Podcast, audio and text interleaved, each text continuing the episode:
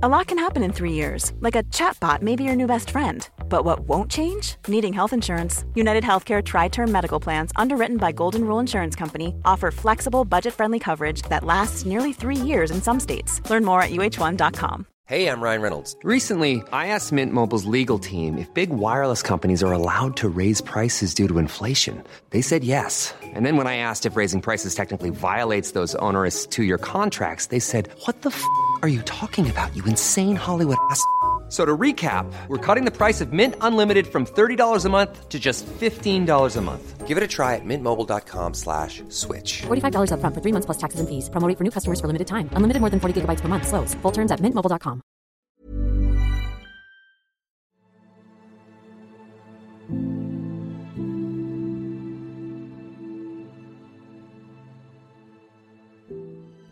As the sun rose on Sunday, August 12th, 1821, Dublin prepared for what promised to be one of the largest celebrations in the city in living memory.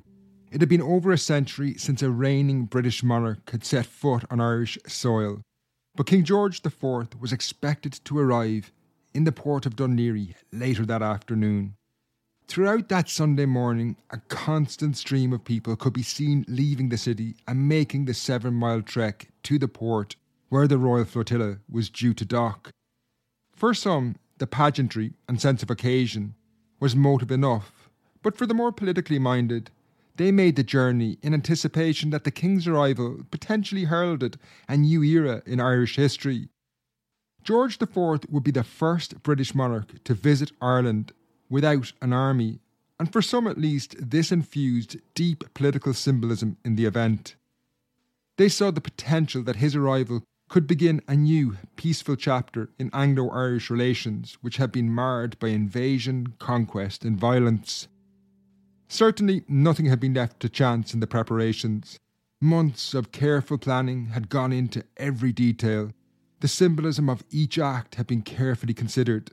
For example, the king was not going to be met by the reception committee on the man made stone pier at Laoghaire, but instead they would let him set foot on actual Irish soil before they greeted him. This was then going to be followed by a royal procession along seven miles of roads that had been cleaned for the occasion between Laoghaire and Dublin city centre. Pre-arranged assembly points for various groups, including those on horseback and in carriages, had been published in the press so they could fall in behind the king on the procession.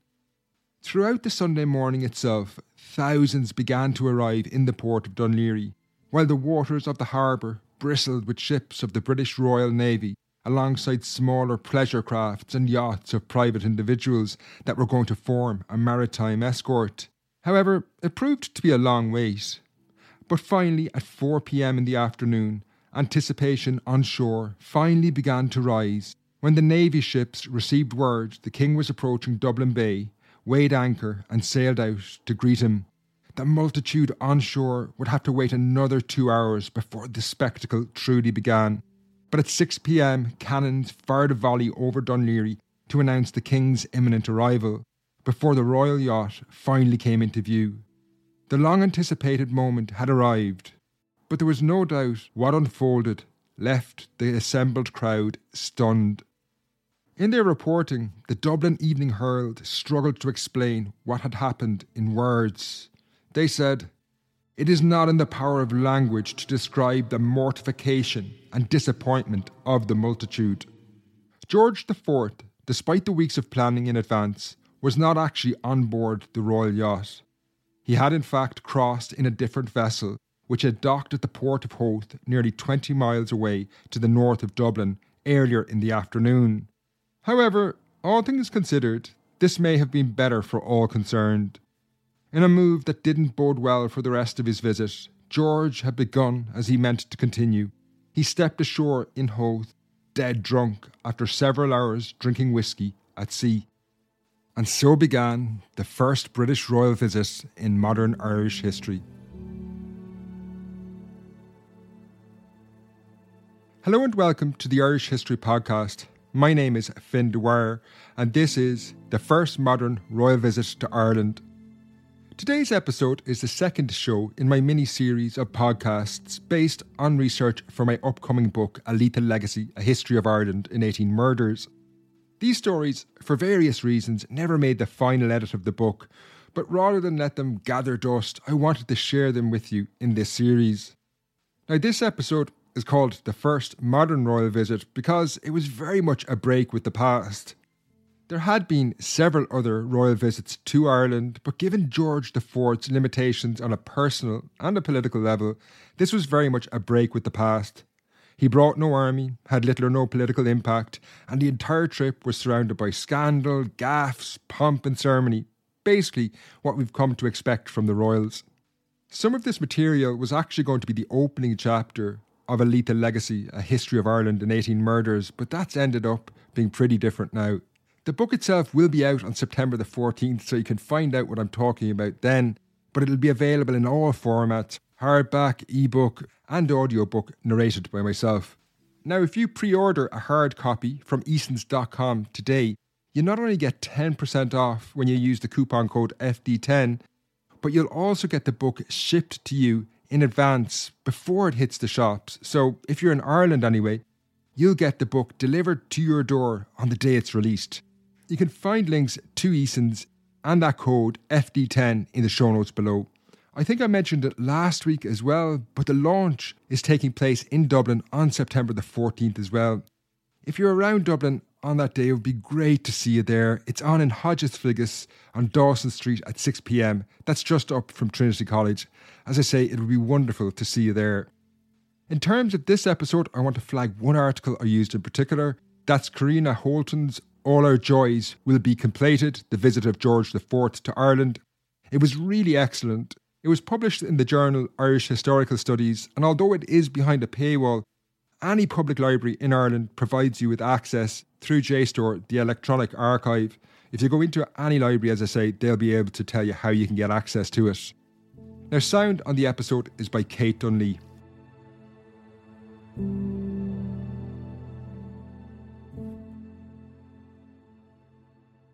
The decision of George IV to undertake a visit to Ireland in the summer of 1821 was, in a word, bizarre.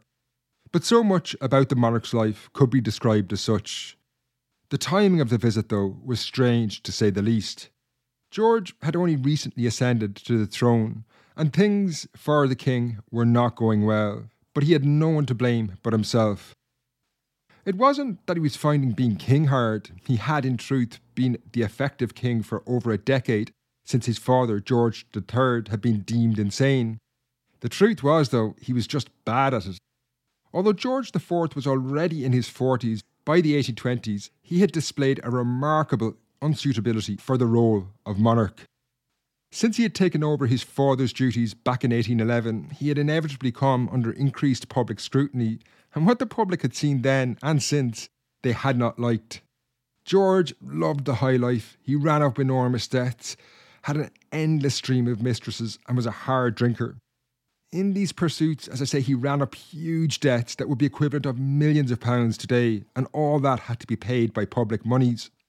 While this was never going to endear him to his subjects, the fact that he was particularly out of step with events and conditions of the time only made it worse, because you see, while George was living it up, Britain was at war with France, and then even when peace was established in 1815, a deep recession followed. So a lot of people were hurting while he was spending public money left, right, and centre. Now, while this profligacy made him very unlikable, he also had an amazing ability to rile people up. An example of this was his reaction to the Peterloo massacre of 1819, which had seen magistrates in Manchester respond to a peaceful demonstration by sending in troops who killed several people. While this caused outrage, George sent the magistrates a message of congratulations. Meanwhile, his domestic life made him even more unpopular. In 1795, he had married his first cousin, a German princess, Caroline of Brunswick, but his treatment of the woman only reinforced the notion that he was a reprehensible character he was so drunk at their marriage that he had to be helped stand upright. And then he continued drinking throughout the day, so much so that he collapsed when he entered the wedding bedroom. The honeymoon confirmed to Caroline that the marriage was not going to be a pleasant experience because George, brought his then mistress, Frances Villiers, Lady Jersey, with him. Although George and Caroline would conceive a child, a daughter named Charlotte, their marriage was a total disaster. George despised his wife and treated her appallingly, but this only provoked public sympathy for Caroline and increased antipathy towards George. Even though she would leave England for Europe, beginning a prolonged tour around 1814, George continued to punish his wife, which only made him more unpopular. In late 1820, he tried to divorce Caroline in a bid to prevent her becoming queen, as he was about to be crowned king. Now, this saw evidence gathered in Milan that claimed she had had an affair. This was presented to the House of Lords and began what was, in effect, a public trial of Caroline. It spoke volumes to George's popularity that in an age of rampant misogyny, that even though evidence confirming Caroline's infidelity was produced, it failed to shift the dial. She remained popular, and George IV was intensely disliked. Now, during these years, there's no question he knew he was disliked. The public made their views known on multiple occasions. He was frequently taunted and jeered, and on occasion his carriage was even pelted by crowds. I bring this up as a context, though, to his visit to Ireland because Given he was beset by problems on numerous fronts in England, his announcement that he intended to visit Ireland in the summer of 1821 surprised many. From the perspective of the monarch, it was odd. There was no pressure or expectation on him to do this. As I mentioned earlier, no king had set foot in Ireland since the 1690s. Furthermore, Ireland was potentially a political powder keg, and a visit was likely only to pile further pressure on the king. Discontent in Ireland had been bubbling away beneath the surface for decades, and sometimes even above the surface. In 1798, the island had seen the largest popular uprising in modern history, which was put down with a ferocity that shocked many. This was then followed by the Acts of Union, under which Ireland was brought into the United Kingdom. Although most in Ireland opposed this move, the British government had assuaged some opposition by suggesting they would remove the legal discriminations against Catholics which were in place at the time. Now, it's worth bearing in mind Catholics were about 80% of the population. Advocates of the union with Britain also claimed it would be beneficial to Ireland. Now, if we fast forward 21 years to when George is coming to Ireland, it was clear that the United Kingdom between Britain and Ireland had been a disaster, for Ireland at least anyway. The Irish economy had plunged into a deep recession, while Catholic emancipation that's the removal of legal discriminations against Catholics, was yet another broken promise. This therefore created a political minefield for George IV, a man who had displayed he was without tact at the best of times. When you're ready to pop the question, the last thing you want to do is second guess the ring. At Bluenile.com, you can design a one of a kind ring with the ease and convenience of shopping online. Choose your diamond and setting. When you find the one, you'll get it delivered right to your door. Go to Bluenile.com and use promo code LISTEN to get $50 off your purchase of $500 or more. That's code LISTEN at Bluenile.com for $50 off your purchase. Bluenile.com code LISTEN. Life is full of awesome what ifs, and some not so much, like unexpected medical costs. That's why United Healthcare provides Health Protector Guard fixed indemnity insurance plans to supplement your primary plan and help manage out of pocket costs. Learn more at uhone.com. Some in Britain even feared the visit could be a disaster. Alongside the myriad of potential problems in Ireland, there was also sympathy for Queen Caroline and there had been demonstrations in her favour in Dublin as recently as late 1820. George, however, ignored all advice, pressed ahead, and announced that he was going to Ireland in 1821. His reasons were never entirely clear, but they appear to have been rooted in a long held personal desire to visit the island. And although his formal coronation ceremony had only taken place in July 1821, he almost immediately set off for the port of Holyhead after this, from where he would depart to Ireland. Now, along the route to Holyhead, news that had the potential to turn the visit against George arrived when it emerged that Queen Caroline, who he had failed to divorce the previous year, had died. Now, George himself was probably pretty delighted by this news. Earlier in the year, I think it might have been the previous year, When he had been told about the death of Napoleon Bonaparte by a courtier who said, Sir, your enemy is dead, he had responded with a quip saying, Is she dead by God? in reference to Queen Caroline. Now, when she did actually die in 1821, while he was en route to Ireland, though, he had to play this carefully. Her death had the potential to whip up animosity towards the king, given he had treated her so badly. Therefore, he was persuaded to delay his trip a few days and at least publicly mourn her passing. He did this and then eventually crossed over to Ireland in early August 1821, landing at Howth, not where the reception at Laoghaire was waiting for him. Setting the tone for the trip, though, as I mentioned, he was dead drunk when he arrived and was described by one person as being in the last vestiges of intoxication. He had spent the voyage eating goose pie and drinking whisky, according to contemporary accounts. After managing to bow to a crowd that had gathered in Howth, he then headed off to the Phoenix Park where he would reside during his visit. Now, given the death of Queen Caroline required sensitivity, the king continued to demonstrate grief, and this saw him delay his royal entry into Dublin, an event that was going to see him paraded before the public. But this was delayed a few days.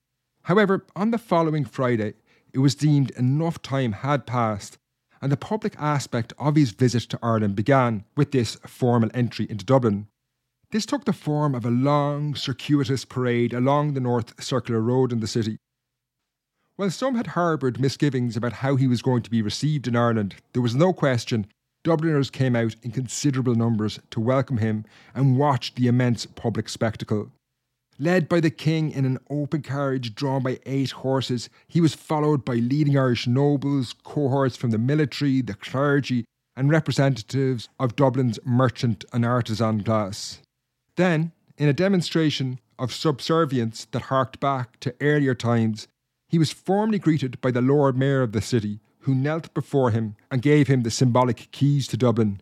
Meanwhile, businesses in the city had also spent considerable amounts of money on what were called illuminations. These would have seen royal images projected by lamps and stencils onto windows. For those who feared that he might be jeered, they could begin to rest easy at this point, because over the following week of events, he was feted at every turn where he appeared in public. He conducted military reviews and was hosted at several receptions by the elite of the city. Dublin's public had, it seems, temporarily forgotten at least about Catholic emancipation and the late Queen Caroline. The following weekend, George would leave Dublin and he headed north for Slane Castle. Now, today it's a renowned concert venue, but in 1821, the attraction was the lady of the house, who was the latest of George IV's mistresses, Lady Conyngham. After spending the weekend there, he returned to Dublin where he visited Trinity College, then the Linen Hall, a vast complex at the top of Church Street and the centre of the city's linen industry. He also left Dublin on a couple of other occasions. He visited the beauty spot of Powerscourt in Wicklow and the famous Curragh racetrack. Now, there's little doubt that large numbers of Dubliners turned out to see the King whenever he appeared in public. For George himself, this made the visit to Ireland a spectacular success certainly by his standards anyway. In her article on the visit, Karina Holton points out that this was somewhat unusual for George because he was pretty used to being jeered in public by this point in England. In terms of analysing, though, what this meant in terms of Irish public opinion, that's a little trickier. Biographers of George IV have claimed that it illustrated widespread support for the king and that he was popular, and certainly, his critics in England at the time condemned what they saw as the widespread demonstrations of support for George in Ireland. However, I think this is a somewhat simplistic understanding of Irish society at the time. That a British monarch, the first to visit Ireland since the 1690s, would draw considerable crowds in the 1820s shouldn't be that surprising. A considerable minority, at least, of the Irish population supported the union with Britain and were loyal subjects of the Crown and this was an opportunity for them to demonstrate their political views.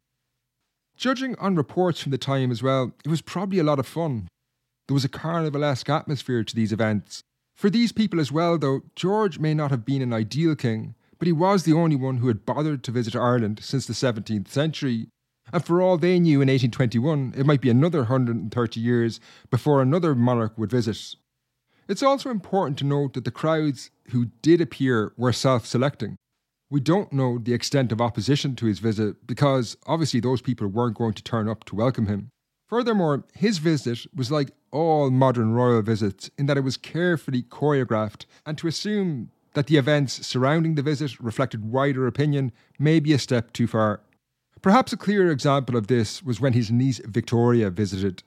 She came to Ireland several times, but the first occasion was in 1849, and the reception she received certainly did not reflect the situation or mood of many in the country. Victoria was largely welcomed, but Ireland was ravaged by the famine, and they had carefully chosen a route for Victoria that avoided places particularly badly affected by the Great Hunger.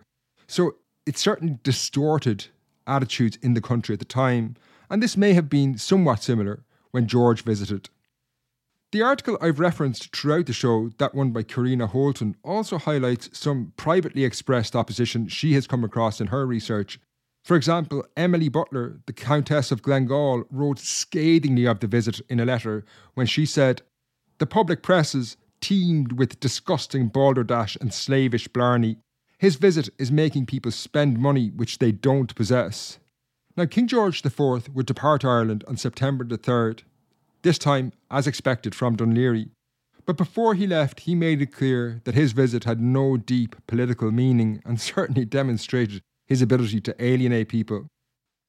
At the dockside, before he boarded the ship to take him back to England, he snubbed the Catholic leader in Ireland, Daniel O'Connell, in a move that was intended to show disdain and his personal opposition for Catholic emancipation. Indeed, George would become one of the major obstacles to the passage of emancipation in 1829, and in the end, he had to be forced to provide his assent by Parliament. George IV died in 1830 without an heir, so he was briefly succeeded by his brother William IV, who also died without an immediate heir in 1837. This cleared the way for their niece, Victoria, to take the throne. She would visit Ireland on multiple occasions. Now, while George IV was, without question, one of the most unpopular monarchs in modern times, and his visit was marked by his own buffoonish traits, the theatrics and media hype that surrounded it certainly reflected how similar subsequent royal visits would play out. In terms of more meaningful politics, George IV's visit had no discernible impact. In her assessment, the historian Karina Holton, who I've quoted a few times, summarised it as follows A visit made on a whim, together with vested interests and carefully managed propaganda, combined to produce mismatched expectations of what the visit would achieve.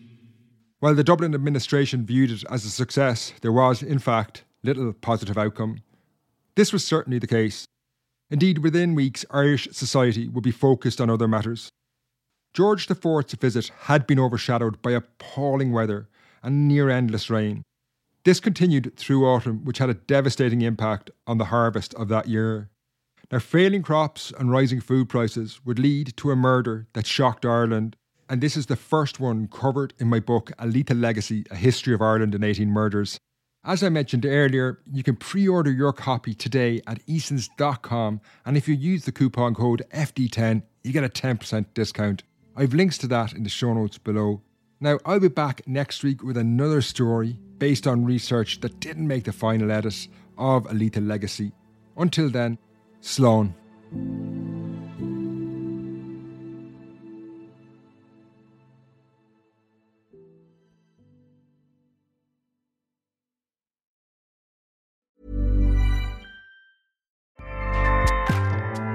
ACAST powers the world's best podcasts. Here's a show that we recommend. The Real Housewives is a guilty pleasure for most, but if you're looking to not feel guilty about that pleasure, tune in to Everything Iconic with me, Danny Pellegrino, where I break down all the messy moments and behind the scenes antics of Bravo's popular franchise. And on Everything Iconic, I also interview celebrity guests like Kelly Ripa, Keke Palmer, Drew Barrymore, Cameron Diaz, and more about their guilty pleasures, their past work, and so much more. So if you're pop culture obsessed and find yourself watching way too much reality TV like me, tune in to Everything Iconic with Danny Pellegrino wherever you listen to podcasts. ACAST helps creators launch, grow, and monetize their podcasts everywhere. ACAST.com.